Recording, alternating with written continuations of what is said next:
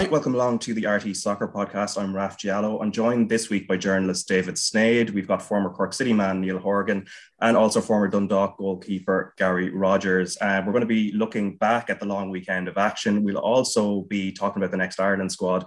I'll be talking to Shelbourne's Abbie Larkin and Peamount's Áine O'Gorman. But first, um, David, I think it's very fitting that you're actually sitting in a car right now, given your travails, your travails over the last week. So the premise for this, obviously, is you wrote a brilliant piece for the 42 um, with David Webster and with Bastien Héry. So can you just give us the premise for it and why the car reference matters? Um, well, the car, well, yeah, at the moment, I'm currently sitting in my car outside um, Abbottstown FAI waiting to go in for Jim Crawford's under 21 squad announcement. Thankfully, it's only around the corner in Blanch, so the mileage expenses aren't as going to be as uh, as great. Um, yeah, now the, the premise for the article, I was kind of thinking, I, I like known obviously Dave Webster for a few years, and I knew I knew last season obviously he was traveling up, and basically there was no room for me in the car last year because there was still a few lads uh, traveling up and back like uh, Sean Boyd obviously was now at Shells, and Adam Foley who's at uh, Drogheda, isn't it? Um, so I was, as I was saying to him, I was just waiting for one of them to. Uh, at least one of them to get sold or to, to live so I could uh, bunk into the car and yeah, the original the original premise for it was just to kind of talk about just some of the like Finn Harps, like the great survivors. I, actually, I'm raging now because in, in hindsight, the, the article should have been called like "Drive to Survive" or something. like that's that's essentially what they're doing. Yeah, but, you um, might you might get sued by Netflix for that now. I know, yeah, true, true, true. Well, the lawyer, the lawyers of the 42 can look after that. Um, but yeah, and it, so it was just a base, and you just kind of to go through kind of just some of the the, the amount of traveling, like the lads will know, the amount of traveling that footballers do. Um, and for a lot of the time, I'd say they probably feel as if it's for very little reward, you know. And then the time of the article, how it, how it worked out, it, it kind of coincided, and it, it kind of coincided with everything that's going on now, and you see what's happening, say in the Premier League and all the stuff that's going on with Chelsea, and even that day there was stuff about the sanctions and all. And it's just, it just, it was just a completely different side of football, you know. Just two lads as well who were from the complete, well, different, different parts of the world, but have very similar backgrounds in terms of like Bastien live what, 10 minutes from Disneyland Paris and grew up just wanting to play football, playing football all the time.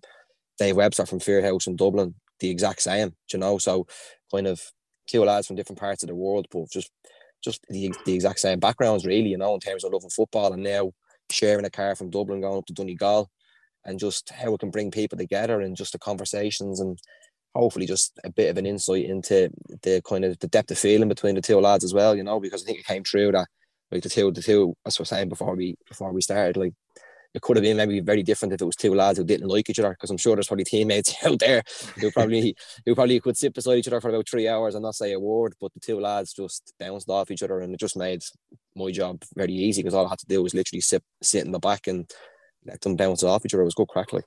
Yeah, Ollie Horgan comes across well. We all we all know he's a great character anyway, but just in terms of the trust he gives to these players, because they kind yeah. of outline it, like he comes across such a great, like such a great manager, uh, man manager particularly, and great character as well. Yeah, I'd say a part of that is he kind of, I suppose he has to kind of make some allowances, you know, because he's like, I made the point that if, if Ollie Horgan is calling you in the League of Ireland, it's probably close to your last resort, you know, that's, that's, and that's what the lads were saying. And that's why it was so enjoyable because they were so upfront about it. Like Dave Webster was saying, like, when he he got released by Rovers and he was getting a few calls, he obviously went to, to Pats and stuff. But when he left Pats, phone stopped ringing. You know, Warford and all like the phone had stopped ringing by the time he was gone to Finn Harps, and he it took him a while to actually. The first time Ollie got in touch with him, he said, "Listen, uh, Ollie came down to meet him in Dublin." And he was like, I would sign for you now if you live closer to where I live, but I, I want to just wait and see if I can get anything else that's closer to, to where I live and where he was working and, and stuff. And that is the big thing with Ollie. Like it is that kind of the sense of trust. Like you speak to the people around the club and how much just how much work he puts in and the, the traveling that the traveling that he uh, the traveling that he would do and the length that he would go to. And I think he was ready to go to Madagascar if Bastien had been in Madagascar instead of Paris. Although he's making the point, it's very easy. It's very easy for Ollie to try and swing it to go to Paris to sell that to go. I have to come and sign a player in Paris. Like he could have, he could have made like a, a 25 minute phone call into a long weekend if he wanted to. But uh, but he doesn't do that. He just goes everywhere. Like he actually, like was, Webster was David was telling me after like one game where I think he got a good result towards the end of last season. They were celebrating and stuff, and he was like wanting to get wanting to get uh, Ollie involved, and he was already on the boat going to Scotland to try and meet a player. So now he just yeah like like that's probably going to be the next one is to try and get on the on the road with Ollie Horgan. But he's an elusive man. He really is. clock, yeah, clock up the miles there. Oh, stop, yeah. Yeah, I think a trip to Madagascar and picturing Ollie Horgan out there would have been quite interesting anyway. I but um, I suppose Neil, um, as we said, um, the, like the challenge for Finn Harps and for Ollie Horgan, like I mean, they've been back in the top division now for a few years, but it seems like this year is probably the toughest one he's he's had to face in terms of cobbling to, together a squad and just how I suppose some of those other teams have strengthened as well around them. Yeah, we've probably said that every year for him as well. To be fair to him, that, that he seems to pull it out of the hat, You know, I thought David Darton was very good because, it, for, from my own point of view, and I'd say Gary might be similar when he gets around to reading it. Um, is that it, it brought me back to kind of when I was playing and, and the magic of having kind of the international influence and players from outside your kind of, I suppose, range of experience, uh, traveling in a car with you or on a bus, you know. And, and one one story reminds me of kind of just off the bat I know Bastien's from France, like, but we we had two Lithuanian guys and um, Greg who's a kind of joker, uh, and he would have played a lot, of, a lot of clubs, so fellas would know that. He used to do this to all kind of the international fellas, which was uh, when we were traveling to Derry to play Derry, he'd kind of um, do this kind of scenario at the top of the bus to, to pretend he was talking to the manager, and and then come back and say, "Has everyone got their passports?" and pretend that they have their passports and the lads, the two lads at the back, the Lithuanian lads, thinking they need their passports to go to Derry, and and and losing it, like going, I, I have no passport, I have no. So like, there's a lovely thing that happens that you probably don't get when you're playing GA, or you know, just because of the nature of it. Not always, I suppose. Um, and it, it, it, David's art was very good, and and the traveling part of that as well, which was in the article too, and, and of course Finn Harps, like you said, Raf.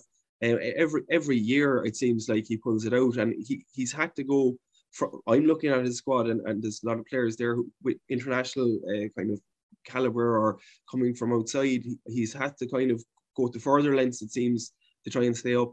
It, it seems to me, just starting off, looking at the league, we're only whatever six or seven games in, that there seems to be almost a demarcation line already between the top. I, I would say the bottom three and the rest. Um, I, I know that might change, but but it seems like you, you know, um, Drogheda, um, Finn Harps and is it UCD? Uh, you know, it, it looks like there's a gap between them and maybe Shelbourne don't seem to be in that group. Um, and so that's going to be difficult. But he's pulled it off before. I, I've no doubt he'll do it again. You know. Yeah, we'll we'll discuss uh, the long weekend of action. So obviously there were two rounds of action um, over the weekend, Friday and Monday, and that's going to come up. But you said the word international there a few times, and that is what we're going to switch to next, which is Stephen Kenny and an Ireland squad that is going to be named very very soon. It's also come just after he has been confirmed to be in charge until Euro 2024. But first, let's listen to a clip of him, and then we'll discuss what's to come with the squad and with Kenny it's only a minor delay, really. Like I mean, from from Christmas to March, we're here now. It's March. It's science. So you know, there's a lot, a lot of.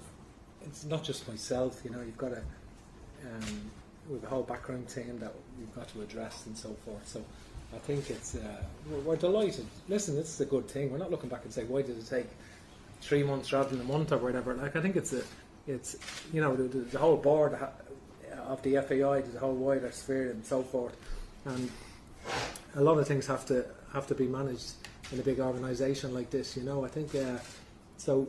That's I think it's uh, it's irrelevant, really. You know, the, the, the only thing that matters is that it's signed now and we can move forward. You know? Yeah, if I can add to that, Stephen, mm-hmm. it was generally just the to and fro of a, of a negotiation. Stephen wanted to get the contract right from his own perspective.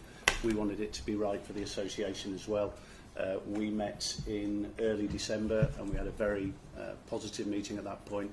Uh, Stephen made it clear that he also wanted um, the contractor Keith Andrews and the, uh, the rest of the coaching staff to be agreed as part of that process. So we added that into the mix as well. And uh, yeah, we felt actually that we, um, we, we did it in a reasonable time. And the most important thing is that we've got the right um, contract and the right parameters for us to move forward. And it hasn't been straightforward, of course. We've had to, you know, um, come through a, a difficult period. And I think um, so. Yeah, I think it's great that we can really focus on. You know, it's very clear now.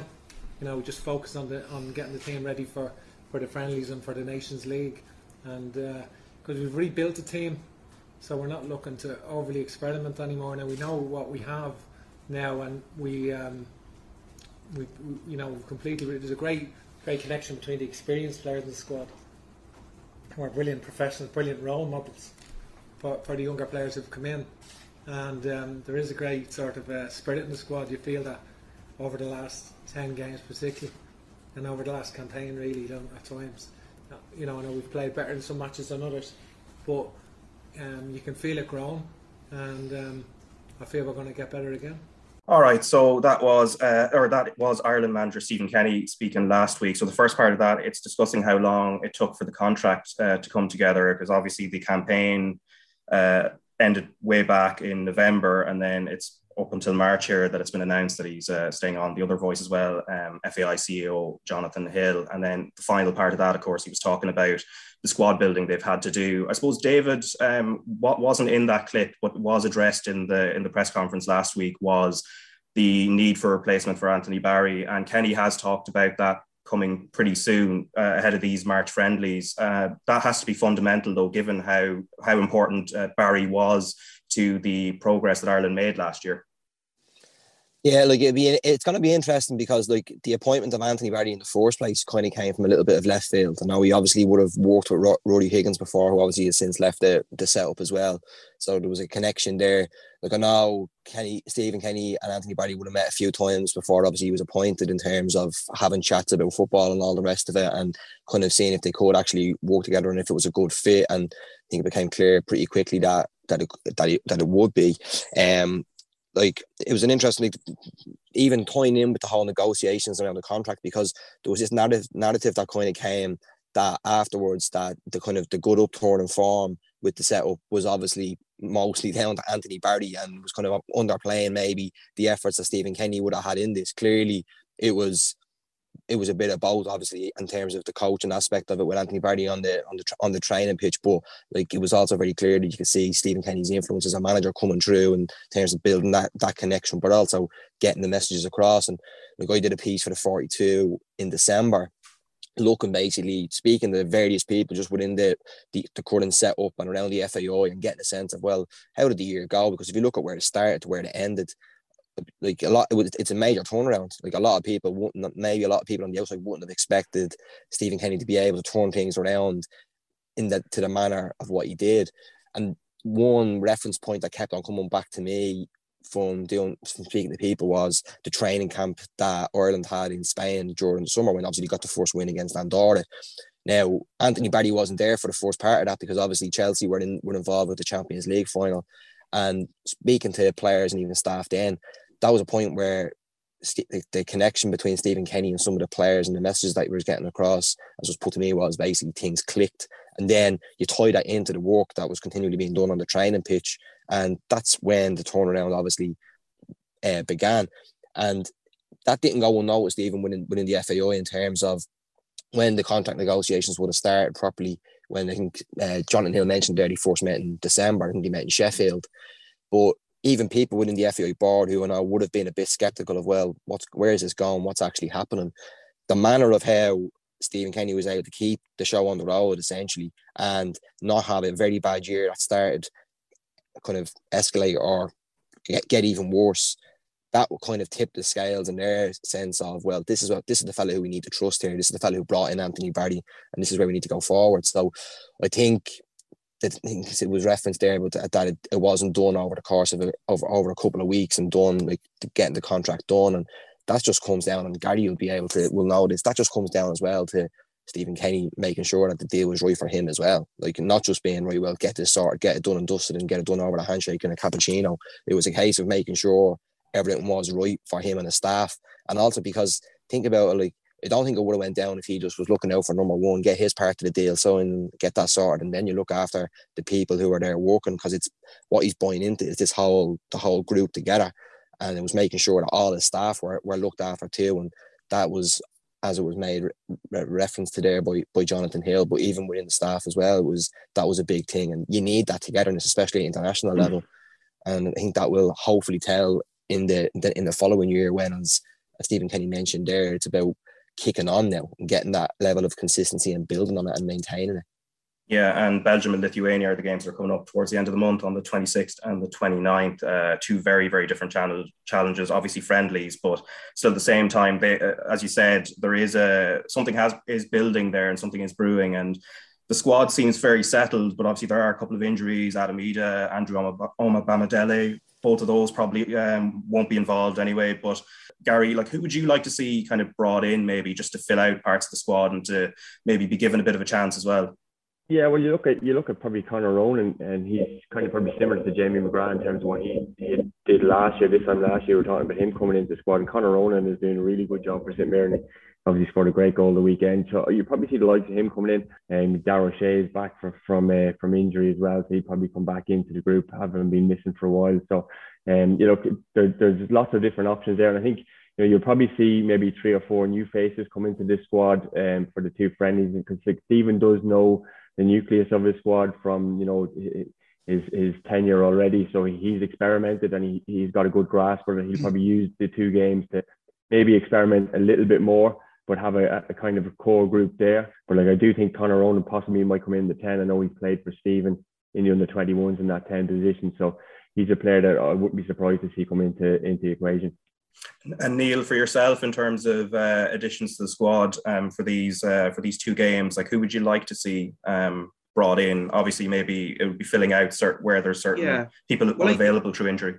I think looking back at the games and the improvements that, that David has referred to, I, would agree with Gary in, in general in that I think that whilst he might do a tiny bit more experimenting, I think I'd like to see it kind of you know fixing a team and you know a, a 16 that he can rely upon um, and maybe the likes of Conor Ronan now. I, I, think perhaps up front is where we need probably to, to experiment a little bit more. Personally, uh, I think at the back he's got experience. He's got uh, Dara coming back into the team.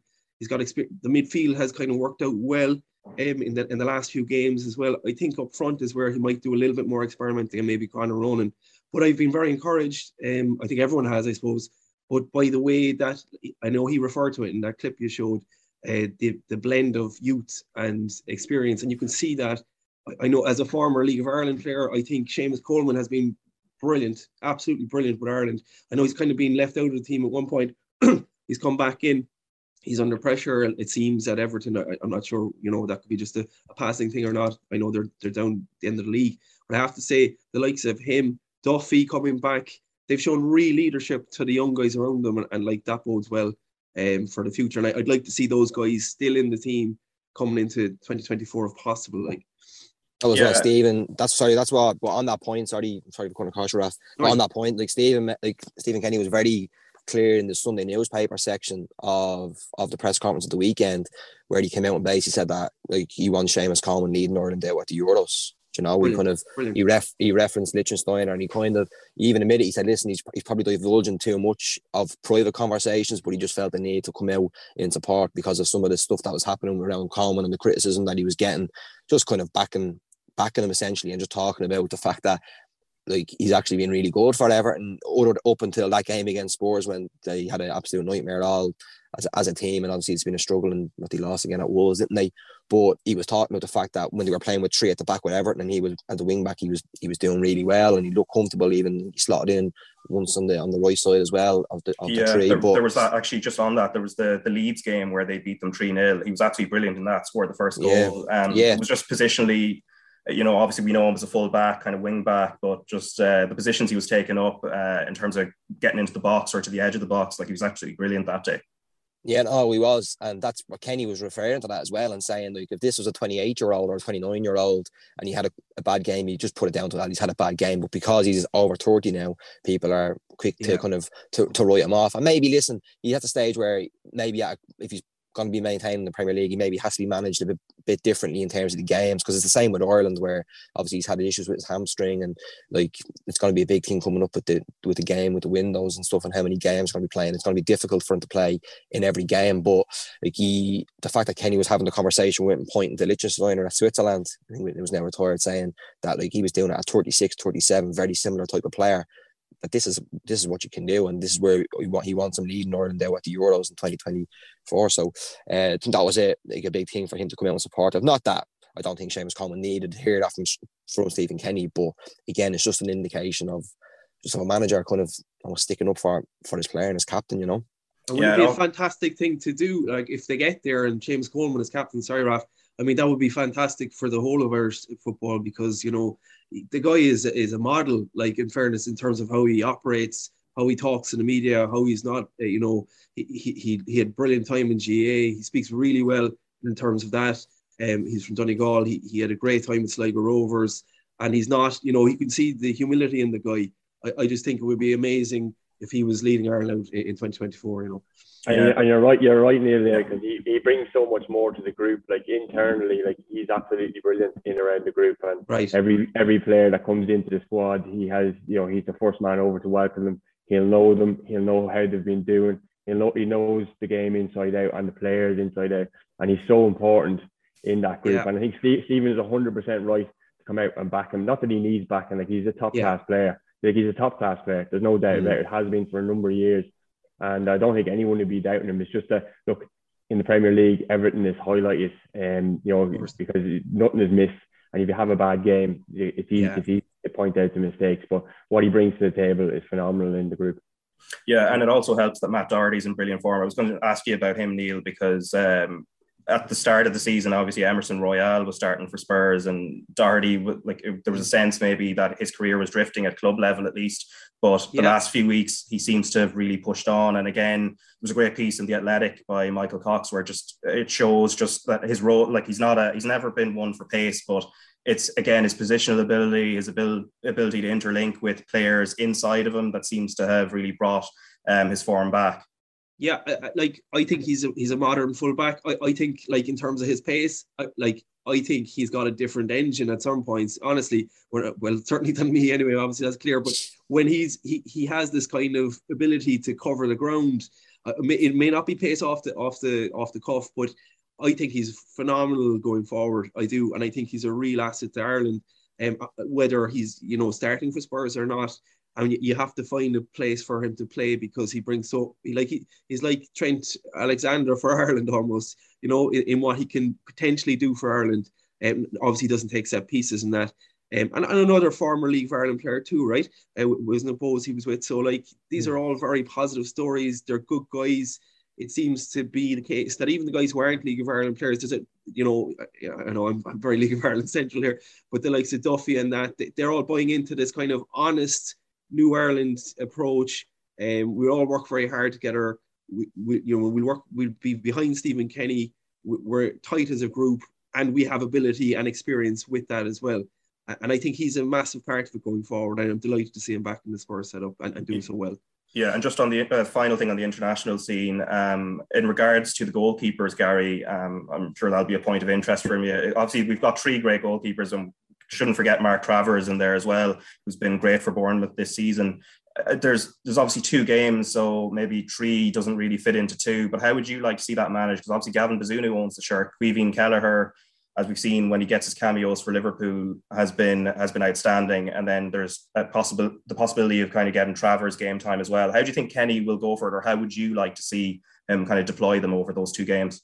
Yeah, look, it's probably a complex enough issue because you obviously you've got three keepers there, um, and you need to kind of like with goalkeepers, like 45 minutes is just not great. Like you know, you could you need to play. So like whether I think you know it, it is difficult. Like Kevin has been unfortunate in terms like he missed out with injury in key times when he probably would have got into the squad, and Gavin has benefited from that hugely.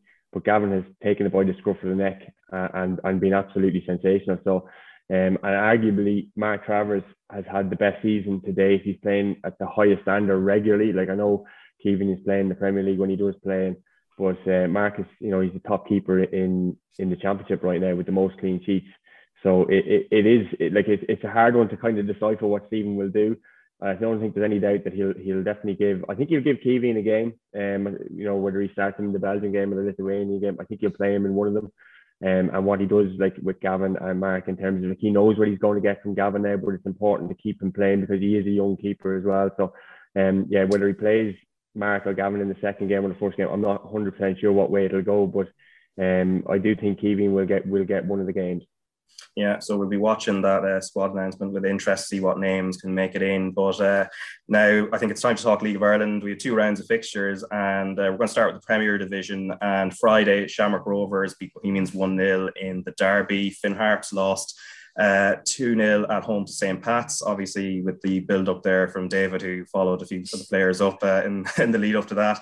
Um, Shelbourne uh, drew 1 1 with Dundalk. Drogheda lost 3 0 at home to Sligo Rovers, who we'll talk to talk about a little bit in detail here because uh, they've been in great form and over that weekend.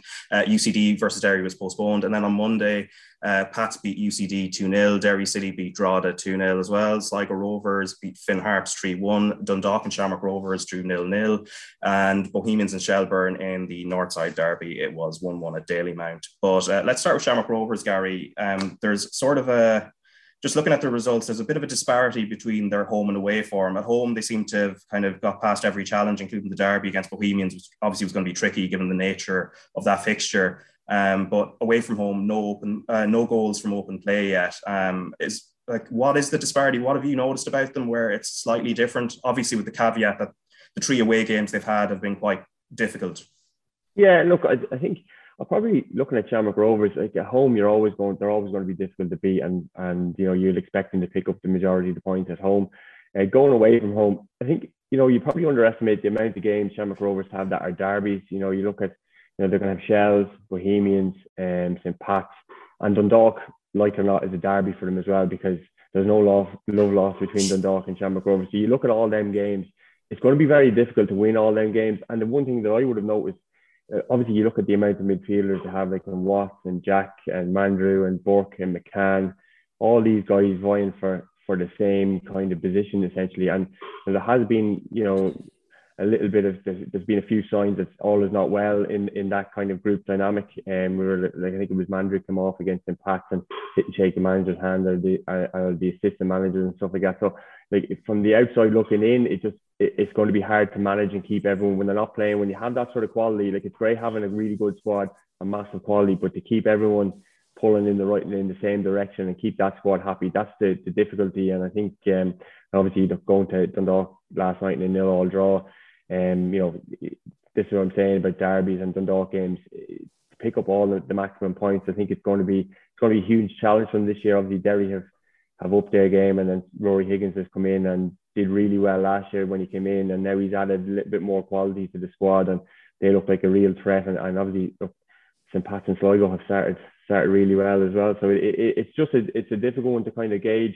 Like Shamrock Rovers would still be favourites to win the title, but it's just it's kind of a new challenge for them you know, um, and, and for Stephen Bradley with, with the amount of players that he's got there. And uh, like I said, the amount of derbies uh, throughout the season, you know, to, to take maximum points from all of them is a massive ask.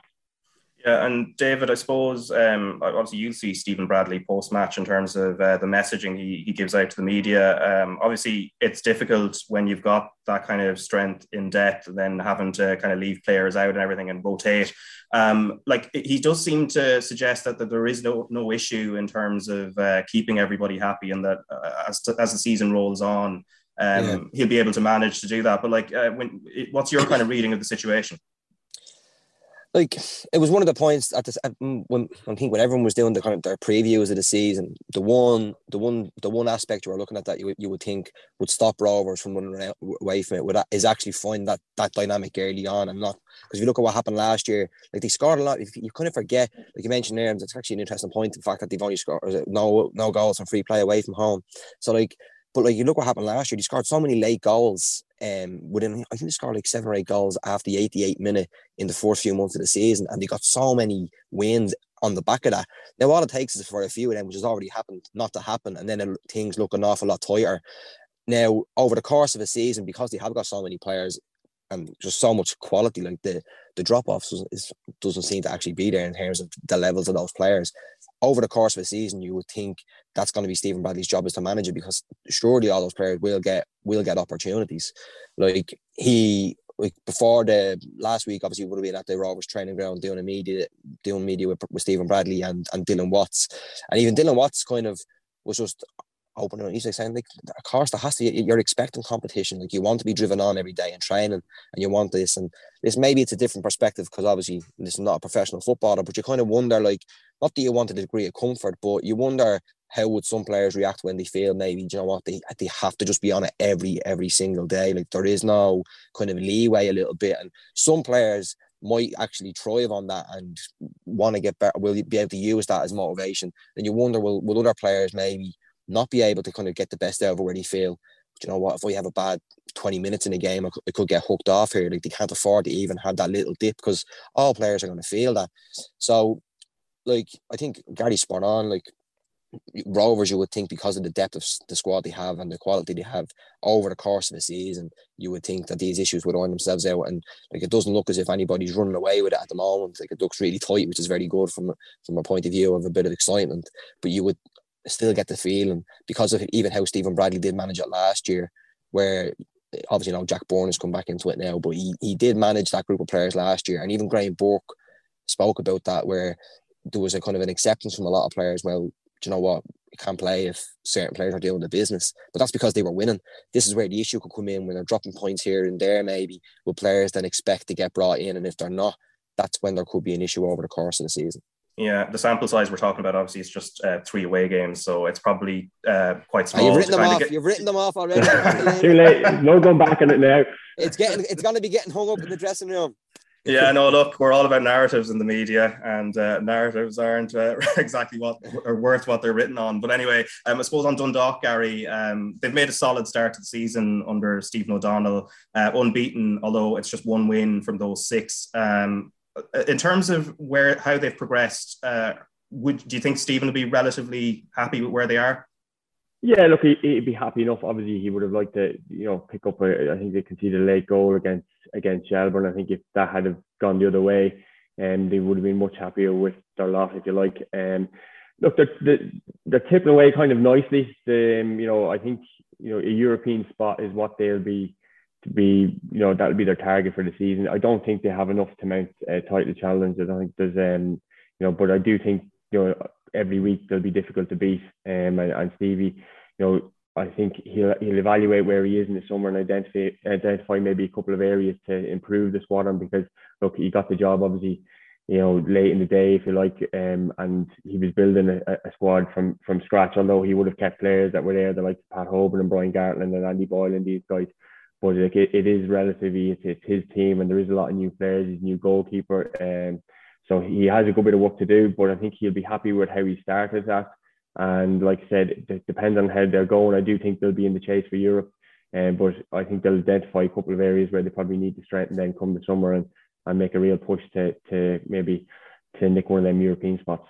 Yeah, and in terms of Hoban as well, who you mentioned there, obviously you played alongside him. Um, uh, he scored a landmark 100th league goal for Dundalk there against Shells, and then I suppose was unfortunate against uh, Shamrock Rovers last night with the the missed chance laid on. But again, great achievement uh, in regards to getting the best out of him and uh, what how he has generally thrived in the past. Like what is what's the kind of setup uh, that's needed, and what O'Donnell might be looking at in terms of trying to bring the best out of him, and I suppose get those goals out of him. Well, Pat, all Pat wants is balls in the box that's what he wants. Put the ball in the box. yeah. uh, and, uh, like and, that, and Pat will tell you that himself. He'll be looking for as many crosses into that box as possible. And obviously, look, he would have played with Michael Duffy and Daryl Horgan and these guys, and um, you know John Mountney and, the, and all these guys are supplying Pat, and that's what he thrives off. But like you know, you talk about a player like hungry to score goals, but he will work his socks off as well.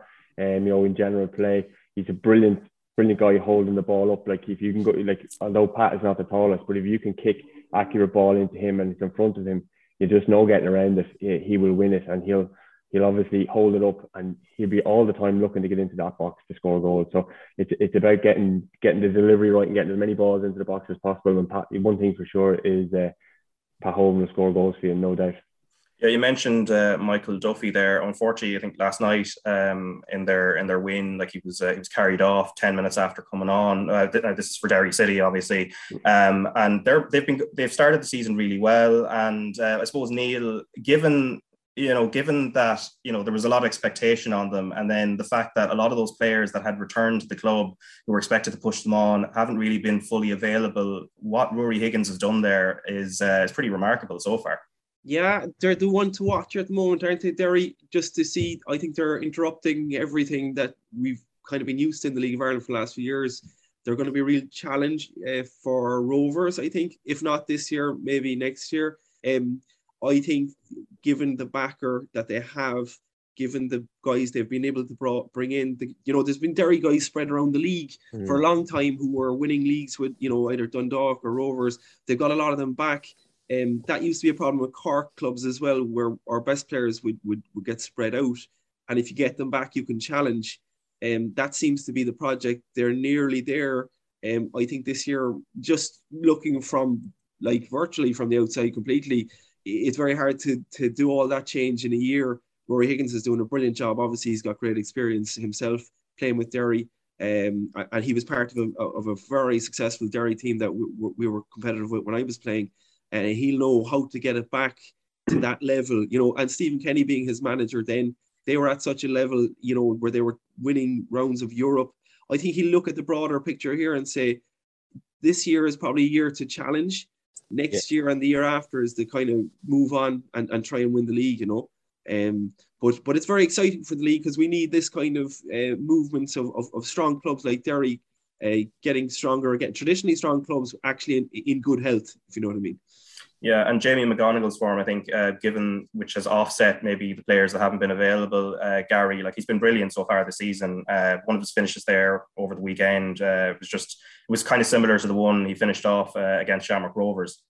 Yeah, he's been a revelation. Um, like he, he started the season like a house on fire. It was at the, the first game in Dundalk, and he was brilliant in that game. Um, and again, look, he scored another couple of goals, and like he's a powerful man. He's a big, strong guy, but he's very, very quick. And you know, you look at the, the goal he scored against Shamrock Rovers. You know, you know he had an awful lot of work to do in that goal, but my God, he did it well and finished it really well. And he's been brilliant. But the guys in around him, the likes of Patching and Dummigan, are top class players that they would have brought in. Obviously, Duffy and, and McEleney, we have yet to see the best of them because they've, they've been hampered a little bit by injury. But Brandon Kavanagh has come in, and he would have been kind of seen as a you know, a, a, similar player to Patrick McEleney, and, and you look at what Ruaidhrí has done, you kind of bring in two similar players that, you know, that has got really good quality on the ball. So like Derry, you know, they've lost Harkin to injury, which is a big blow for them because he's great there in the engine room. But I think, you know, it's, they, they, they'll be there or thereabouts. I think they'll put a really good um, title challenge together and they'll keep Shamrock Rovers honest, and that's, that's for sure. But McGonigle has been sensation. Um, like I know Ruaidhrí would have played with him uh, up in the uh, in the Northern League, and um, like he's a big fan. But he he's identified and brought him in, and like he's um, he's putting his hand up to be top scorer already. Yeah, and uh, St. Pat's quickly, uh, David, be, uh, before you have to switch your car engine on and uh, leg, it to the, leg it to the presser. Um, somebody uh, in your car journey uh, who was sort of this background character throughout, throughout the Finn Harps piece was Eoin Doyle. And uh, just as they've turned things around, he started to get his nose back for goal again, and a couple of goals over the uh, against Finn Harps and then against UCD, uh, which is crucial for them now going forward. Yeah, no, absolutely. Like it was, um, you were talking about narratives earlier. I think the longer you had a win without a goal, people would have started asking questions. But obviously, it was going to be there's no doubt that he was obviously going to score and then hit the ground one a little bit there and his goal against Finn Harps. Although I still think it could have been an own goal because he kind of the header seemed to come off the post and then off the off the goalkeeper. But I'm sure Gary won't be uh, giving the goal giving an OG to the goalkeeper. Yeah, he, he, was he was being credited with, with, it in a few places anyway. Yeah, so uh, I think we just give it to him. And then last night, I was actually I was at Richmond Park last night, and uh, yeah, his goal was took well, his goal was well on the chest, kind of in the six yard box where where, where you expect. I'm talking about like Darragh Burns. That that cross in was was very good, and then uh, yeah, like I think I think with Pats, like they have little spells. I don't think they've quite clicked at all yet, which again you don't really expect them to, considering the other changes and obviously a new manager as well. And like as the game went on, like they gave up a couple of chances to UCD. Like UCD and could have had a couple of goals. I think either side of the goals when when Pats did score, and that was the same up with Finn Harps as well. So like obviously they're top of the table at the moment, but I think Tim Clancy will know that they need to not that they were loose, but there was a couple of occasions where like a better team might have actually punished them on both occasions. I think they were kind of fortunate that it was Finn Harps and UCD because on another night, if they had given those chances to say McGonigle, they would have been punished, you know. Um, but I think that there's been enough encouragement there with Pats that you would say, you know what, that Tim Clancy, in fairness, he's come in and like because of the amount of changes that would have happened following obviously uh, Stephen O'Donnell leaving and the, the overhaul of players, he's he's still kind of keeping the show on the road there a little bit, and they should get they should get stronger. And even the point, sorry, as well that Neil made was on on Derry. I think I spoke to Ruaidhrí Higgins after the Shells game at that game. He said he kind of said, listen, the priority this year is just to qualify for Europe and then and see what and see what happens. And that's fair. And then you even see what happened. I think they confirmed this morning that um, Michael Duffy has a fractured tibia in that from that tackle, so he's going to be out now for for a little while. And this is what goes back to over the course of the season, teams are going to be having these setbacks, and that's why kind of just just feel even even though they haven't started at blistering pace, I think over the course of a year, and when the European game comes and there's a bit more extra traveling, and I just think that maybe that's what will give Rovers the edge over the course of the season. Yeah, blistering pace isn't what you need now because your journey is going to be a lot shorter and a lot quieter yeah. as well compared to okay. There's, there's, a lot, there's a lot, and there's a lot, of, there's a lot of speed cameras over in Blanch. I can tell you, so you have to be careful. so, David, look, thanks a mil, and uh, your piece again for people who are looking for it. It's the on the 42 published on Sunday morning, and it's the two Finn Harps lads. Absolutely brilliant, brilliant piece and brilliant read. David, best of luck and uh, enjoy the presser. Cheers. Thanks very much. Thank you. All right. So, uh, okay, David has headed off to that uh, under 21 press conference. So it just leaves us, uh, Gary and Neil, uh, just to, to, run through the rest of uh, the weekend's uh, results and I suppose something more the kind of the, the grander narratives to, to reuse that word. I suppose Bohemians, I mean, they they actually played reasonably well in the second half of the derby, but still kind of, you know, they, they lost 1 0 Shamrock Rovers in the end. And then against Shelbourne, they showed resilience to score a late goal, but they seem to I, maybe the issue for them is converting chances into goals, Gary. Yeah, look, I, I think you know the, the game against Shamrock Rovers. I think they were unfortunate with the with missing Omochere for that game because he's a huge part of what they do. Like he's the focal point for the attack, and you know he got sent off up in Finn Harps uh, wrongly, in my opinion, to be honest with you, and that would have cost them because it upsets the whole dynamic of the squad when you're missing your your, your target man. A bit like you know Georgie Kelly last year, he was so important for them. I know Promise would have come in and filled in for Georgie really well last year, but now he's taken on the mantle and he's the, the, the, number nine.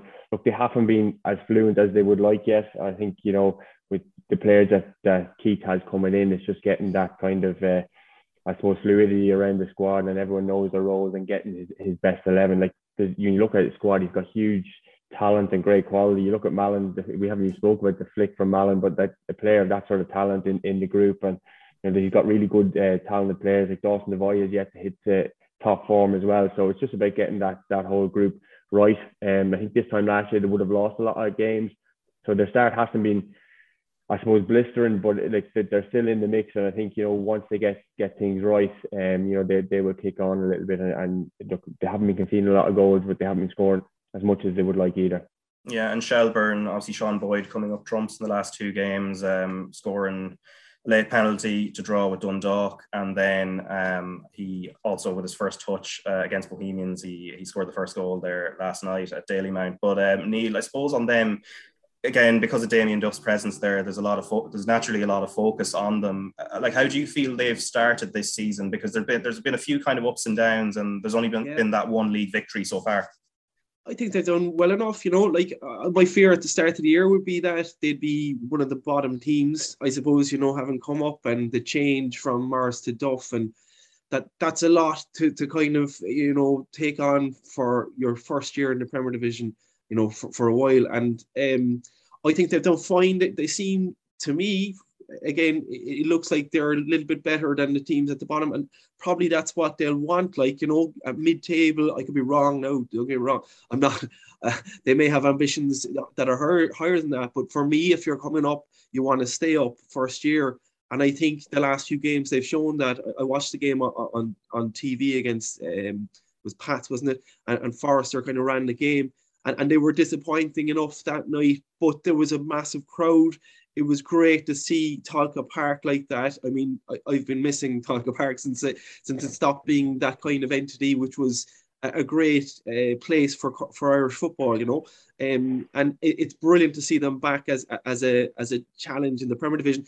It's interesting from a Bohs point of view. Bohs, in my opinion, have done really well. You know, with their model and, and the, the two the manager and assistant managers they have are, are, are fantastic but I think they're coming under challenge now of you know an an increasingly strong, obviously Derry, Pats being still strong, um, Dundalk kind of steadying their ship with with, with, Stephen, um, Sligo being very strong. Um, it, it just puts Bohs under a little more pressure. They do have great players like Gary suggesting still, which is great and, and makes it very interesting. And with Shells kind of coming behind them now as well, it makes for a very interesting Premier Division, to be fair. Um, but I, to be, if I was Damien Duff, I, that'd be great. But if I was Damien Duff, uh, I would be happy enough with, with, what they've done so far, but hoping that they'll, they'll drive on from here and, and have a kind of mid mid table kind of finish would, would be my you know achievement for the, for the year for them. Yeah, as Neil said there, uh, Sligo look really strong, and they've you know they would have been under scrutiny as well, maybe similar to Bohs, and that they lost a few players, and people were probably looking at them in a sense of are they going to slip out of that top four? They've started really well. Aidan Keena with a hat trick uh, last night against Finn Harps. I suppose Gary, um, the I suppose it's it's it's great for them to have the likes of Liam Buckley, who knows the league well and is is going to I suppose steady that ship and isn't really necessarily going to panic regardless of what happens um, in the off season. Yeah, look, Sligo have been like they've had a terrific start to the season. I think you know huge credit has to go to Liam Buckley and, and, and his staff. You know for you know, the players that they lost like John Mahon and Johnny Kenny. And you know to replace him like Aidan Keena has been a sensation. Like you know, he hat trick obviously last night, and you know, he's really hit the ground running. I think um, the one thing about Sligo, it's a brilliant football town and it's a great club to play for. And I think he'll, you know, because he started so well, I think he'll really enjoy that and embrace it down there because it, it's just one of those places that, you know, if you're if you're doing well for Sligo Rovers, it's like look, it's a bit like Neil tell you, it's a bit like playing with a really good Cork team. It's all about Sligo, Sligo Town and Sligo Rovers. It's all about Sligo Rovers. It, it's you know, it's it's a great place to play football. And I think you know the players that they've brought in will will grasp that obviously because they've started the season so well, and the new players will bed in a little bit more, a little bit more quickly. You've, you've still got the likes of Gary uh, Gary Buckley and Ed McGinty, who I think is top class goalkeeper, um, and Greg Bolger, and these guys who who are you know streetwise and know the league inside out. So they have that core group of guys with know how. And then the signings that they've brought in, like Fitzgerald has done well as well. Like he's got great pace and quality. So, you know, I think you know everything is pointing in the right direction for Sligo Rovers. I do think that you know, I suppose at the start of the season it would have been a little bit of an unknown how they were going to get on, and I think you know they've hit the ground running. Obviously, going up to Inchicore, winning their first game, and that's really set the tone for them. And I think um, now that they've started so well, I think they'll be able to maintain it. Obviously, you, the worry of is the size of the squad. Like if like you know the teams that don't have the, as big a budget as the likes of Shamrock Rovers is that squad uh, size and, and keeping everyone fit. So that, that will. Uh, if they pick up injuries, that can hurt them. But I think you know it all bodes well for Sligo right now. Yeah, you mentioned Cork City there as a, a great football in town. So that brings us to the first division and uh, the last Thanks, couple Gary. of weeks. Yeah, no, it's per- it's perfect and perfectly timed for Neil there. So uh, yeah, Friday on Friday, uh, Bray Wanderers uh, lost 3 1 at home to Galway United. Cork City beat uh, Cobh 2 0 in the Cork Derby. Waterford beat Wexford 2 1. Treaty versus Longford didn't go ahead, obviously, with all the weather conditions and everything else. Then on Monday, as in last night, for anybody listening to it, it's uh, Athlone Town who lost 3 2 at home to Cobh. Great result for Cobh there to get up and running. Uh, Cork City beating Waterford 2 0, which we're going to talk about in detail here now because Neil was obviously there and it's sort of a landmark win in a way. Uh, Longford Town lost 2 1 at home to Bray, who are also up and running now, and Galway United continue their good start with a 2 1 win over Treaty. I suppose, Neil, uh, as you said, you said to me before we hit record, you were over at uh, Turner's Cross. And I suppose, first, before we get into the results against Waterford and off the back of a good win over Cobh, uh, the, they're really getting the crowds in down there. Yeah, it's brilliant. It's absolutely brilliant. I mean, you're in the first division. They got 5,000, rough, just under 5,000 against Galway, first home game. They got about four, over four against Cobh Ramblers last Friday, which, like, traditionally, even when we were playing the Premier Division and Ramblers were in the Premier Division, we were doing well to get four. Like, we're playing the first division here, a team that wasn't uh, probably established as, as a contender, even, even up till Friday, I would say. So there was a bit of kind of wanting to see where we were at.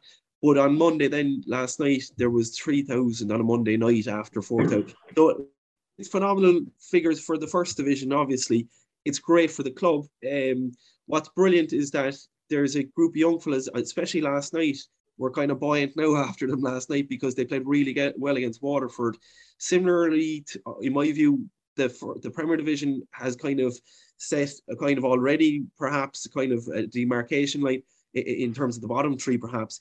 In the top three in the first division are clearly, it seems to me, above uh, the rest in, in a sense, and they're fighting for two positions, you know, and they're full time from all accounts. That's Galway, Waterford, and Cork. Um, so we've seen Galway in Turner's Cross in the first game of the season. There wasn't a lot between the two teams. Um, Galway, the man sent off, which made it kind of awkward for a young Cork side. But uh, they've done well since last night in particular. Waterford came, and we were all interested in seeing what this Waterford team like, and, and, and they were good. They were very physical, very athletic guys. Clearly, will have a lot to say on how the league goes on uh, in the year ahead.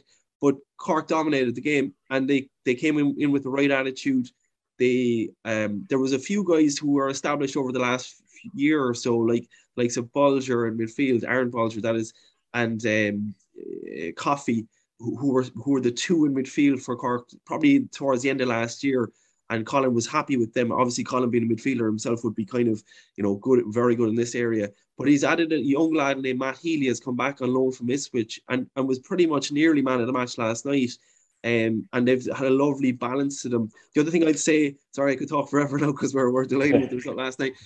He went to a back uh, a three-five-two because his two wingers, who who are McGlade and, and Duna, well, two of his wingers are injured.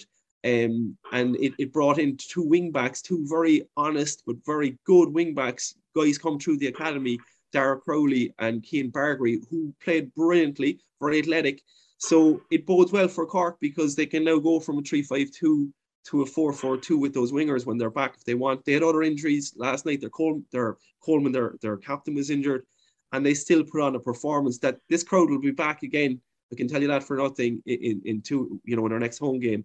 Um, and it's it's fantastic. The only thing I suppose from my own point of view is that it's it's it's it I would like to see the off field scenario with the Grovemore Preston thing. We won't properly have time to go into it today.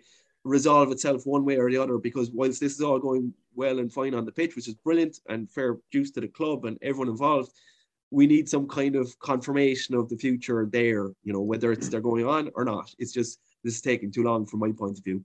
Uh, so there's yeah. a long uh, summary for you, Raf. Yeah, yeah. we, we won't we won't necessarily end it there because I think one thing, as you said, it bodes well the way they um the way they beat Waterford, who are were the pretty much the favourites in the first division. The the challenge for them, like they started the season off with that 6 0 win over Bray and then they got, you know, they, they were pegged back by Galway then the following week. The challenge now, I guess, is to build on this, what is a really good 2 0 win over a really good Waterford side and not get caught the next time. Because I suppose that can happen to teams sometimes where get a great result and then drop off and they're still young lads. Like the majority of them, like like there's very few of those lads, if any, I kind of think now Mark McNulty maybe who were involved in the team that won a double and all that, you know, would have been up against Gary for, for, for, for with Dundalk as a kind of rivalry. Very few of those lads left uh, at all. So this is a new group, um, you know, entirely, um, and almost except for Mark maybe, and and it can happen to a new group that they start well and, and can and can lose. The only thing I'd say is that they have momentum now at an early part of the season. They've had a kind of setback with the Galway match you'd be hoping it's a long year. It's a long year, and to be fair to Waterford, I think Ian uh, Morris would probably just think they didn't turn up in the first half last night, Turner's Cross for whatever reason, um, and they did better in the second half playing into the shed. But but and they'll they'll learn from it too. Um, so it's it's it's going to be a very interesting uh, year in terms of those three teams. There's a few teams below Like I've had the opportunity to see Cobh as well. They had a good win last night, uh, and they're improving. What they're doing off the pitch as well is very interesting in terms of their connection with Villarreal and uh, Burnley kind of partnerships, uh, you know, rather than a connection as such. Uh, and, and, there's a lot going on there. There's a lot of positive things, but I think the three teams at the top of the league this year will, will kind of it'll generate interest in the league, first division perhaps that well, from my point of view anyway, that there hasn't been for a while, maybe you know. The, yeah. the first division has been brilliant so far. I, I actually was down at that game in uh, in Cork where it was five thousand for the goal game, and to be honest, Cork were probably unlucky. Look, the man yeah. uh, were of being sent off. It nearly suited Galway because they had the, the man sent yeah. off and they were able to they were able to sit in. because McGlade had got off in that game, that little bit of trickery that you would have wanted in tight areas w- was gone out of the team. And look, it, it was a terrific uh, occasion, I suppose. From Cork's point of view, they would have liked to get the win off the back of uh, having such a great crowd. But like they've really kicked on, and then Colin obviously did a good job last year where he's blooded a lot of these young players. And you're right in what you say about Healy. Matt Healy came on in that game against Galway and he was outstanding. Yeah. Like he really caused a lot of problems. Um, and linked up well with Gary, the young guy from the academy as well. So look, there's lots of positive in that first division. The crowds, Galway are getting great crowds as well. I haven't seen Waterford yet this year, but I've seen Galway and uh, and Cork, and look, the signs are signs are good for, for, for them teams in the first division. Yeah, and uh, also Cork City were involved in the Women's National League, so which is what we're going to turn to now. But first, um, there's an interview with Peamount's Áine O'Gorman and Shelbourne's Abby Larkin. All right, so I'm delighted to be joined by Women's National Team duo Áine O'Gorman and Abby Larkin for the launch of this year's Aviva Soccer Sisters Easter Camps. The three-day camps open to all girls aged 6 to 14 will get underway from April 12th. Registration for this year's Aviva FAI Soccer Sisters Easter Camps will open at 2 p.m. on Monday, March 21st, and can be accessed via www aviva.ie slash soccer sisters. For more, for more information and to keep up to date on this year's camps, follow Aviva Ireland on Facebook, Twitter, and Instagram. And uh, Áine and Abby, I hope you're all uh, hope you're all keeping well on this slightly overcast uh, Tuesday afternoon. But uh, anyway, like I suppose to, to kick straight in, like we'll talk about international club matters because it's kind of relevant to both of you. Um, Áine, I suppose the Pinatar Cup it was uh, it was good progress for Ireland, and we're less than a month now to the resumption of the World Cup qualifiers and this big game against Sweden. So, how confident are you feeling as a squad? Yeah, Raf, it's a it's a really important, I think, um, time in the international calendar where you can get together um, and play a couple of friendly games, and everyone could get game time. And the likes of Abby got her first international cap and came on in the second game against Wales, and that's invaluable experience, I think, as well and that time together. It's something we maybe missed on in the previous missed out on in previous years due to COVID. Um, so yeah, look, it's it's great preparation now for us, and off the back of a successful um 2021 going into 2022, and, and looking forward to the challenge against Sweden there next month. Yeah, and I suppose Áine, as a veteran of more than 100 caps now, uh, probably the memory of that, of, you know, stepping out for the first time is probably a long, long way away, like all the way back to 2006. So, Abby, I suppose for yourself, um, getting that first opportunity, that first call, and first realization that you're going to be playing uh, for the Ireland senior team, uh, like, how did you find out that you were you were called in, and what was that feeling like? Yeah, so my mom knew actually before me. She knew two or three days before me, but she wasn't allowed to tell me. She had to keep it a secret. Um, so we had a home base training on Wednesday, and Vera called me, my mom and dad over, and said to me that we think you're ready, and it's time for you to come up and experience what it's like at senior level. Okay, and perfect. Yeah, and then to step out onto the pitch against Russia to make your debut, um, you know, wearing the Ireland jersey, I'm sure you've dreamed about doing it. It must be an amazing feeling. Yeah, like it's been a dream since I was younger, and even like watching them when I was younger, I would never think that at the age of 16 I'd be able to play with them, which is obviously an unbelievable experience and I'll actually never forget it. Yeah, and Áine, I suppose as a senior player who's been there kind of a long time and kind of experienced those same sort of, um, I suppose, that same journey of kind of establishing yourself in the team. Uh, when kind of younger players come in, do you kind of go out of your way to impart advice, or is it a case of, um, you know, once they take the initiative to come to you, then you're able to impart uh, whatever advice you might have for them? Yeah, look, I think um, Abby kind of stepped into the camp and she was surrounded by a few younger players and Ellen Molloy and um, like I think she just took it in her stride and she kind of goes out and plays at Mount Fair, has all the talent, technical ability, um, and she showed that in in the game against Russia, I think as well. And um, yeah, I would have chatted to, to Abby um during the week and just told her to go enjoy the game and um, she was giving me tips too. I think we were talking one day around the table after training, and she goes, "Áine, you just have to believe in yourself." I was like, "Okay, Abby, thanks for that." yeah, so it's a, it's a perfect two way street. Um, but obviously, you've had the experience in this qualifying campaign of those kind of gritty games. There was the Sweden game where you were obviously unlucky, just with the you know that that goal that went in for Sweden could have gone the other side of the post easily. But then to follow it up, then with resilience against Finland to win in such a landmark game, um, like are they, those the kind of templates you're looking at for this Sweden away game now next month? Look, um, we put in a great performance um, against Sweden. I think we showed great resilience um, in that game, and we were actually kind of pushing them um, all the way till till the end of the game. We had them on on the back foot as well, so we can take that as a positive um, going into the next game. But I think Sweden's a game that was off the back of the Olympics, and they'd won silver medal, and they probably should have probably should have won gold. And I think they've kind of built up a bit more momentum since then with their um, friendly games in the last international window as well. So look, it's going to be a Sweden team that that's back at the top of their game as well. You can see Blackstenius over playing for Arsenal, banging in goals, scored um, two goals at the weekend. So running no illusions, it's going to be a really tough task and a really good challenge and a chance for us to test ourselves uh, against the best of the world and and see where where we're at. And it's one we're really looking forward to. Yeah, and before then, of course, there's plenty of league action domestically between Peamount and, and Shelbourne, and a sort of resumption of what was an exciting last season and the season before. Uh, Abby, I guess for yourself, uh, the last year has been really exciting when you kind of go back to your debut against Galway um, and also doing that in style, getting player of the match and then scoring it as well, which is amazing and also at the same time of kind of shells pushing for the league like so i presume did you put yourself under any pressure given the club had kind of ambitions of pushing for a league title but at the same time you know you're only coming in at the age of 16 and i suppose there shouldn't really be any pressure on you um, individually? Yeah I, I didn't really feel any pressure. I think i was just the nerves were kind of getting at me because i obviously didn't want to let the team down and i'm obviously up there for a reason. So I'm just going to do what I normally do and just focus on the games, not let anything get in the way. Yeah, and being part of a you know a squad that goes on to win the league, and especially in the dramatic circumstances in which it occurred, it must be brilliant and kind of amazing as well. Yeah, yeah, definitely. Um, even like I don't think we were actually expecting to win the league. We thought Peamount had it, but sorry, Áine. but um, I want to talk about this. um, yeah, it was obviously an unbelievable night about winning the league. So.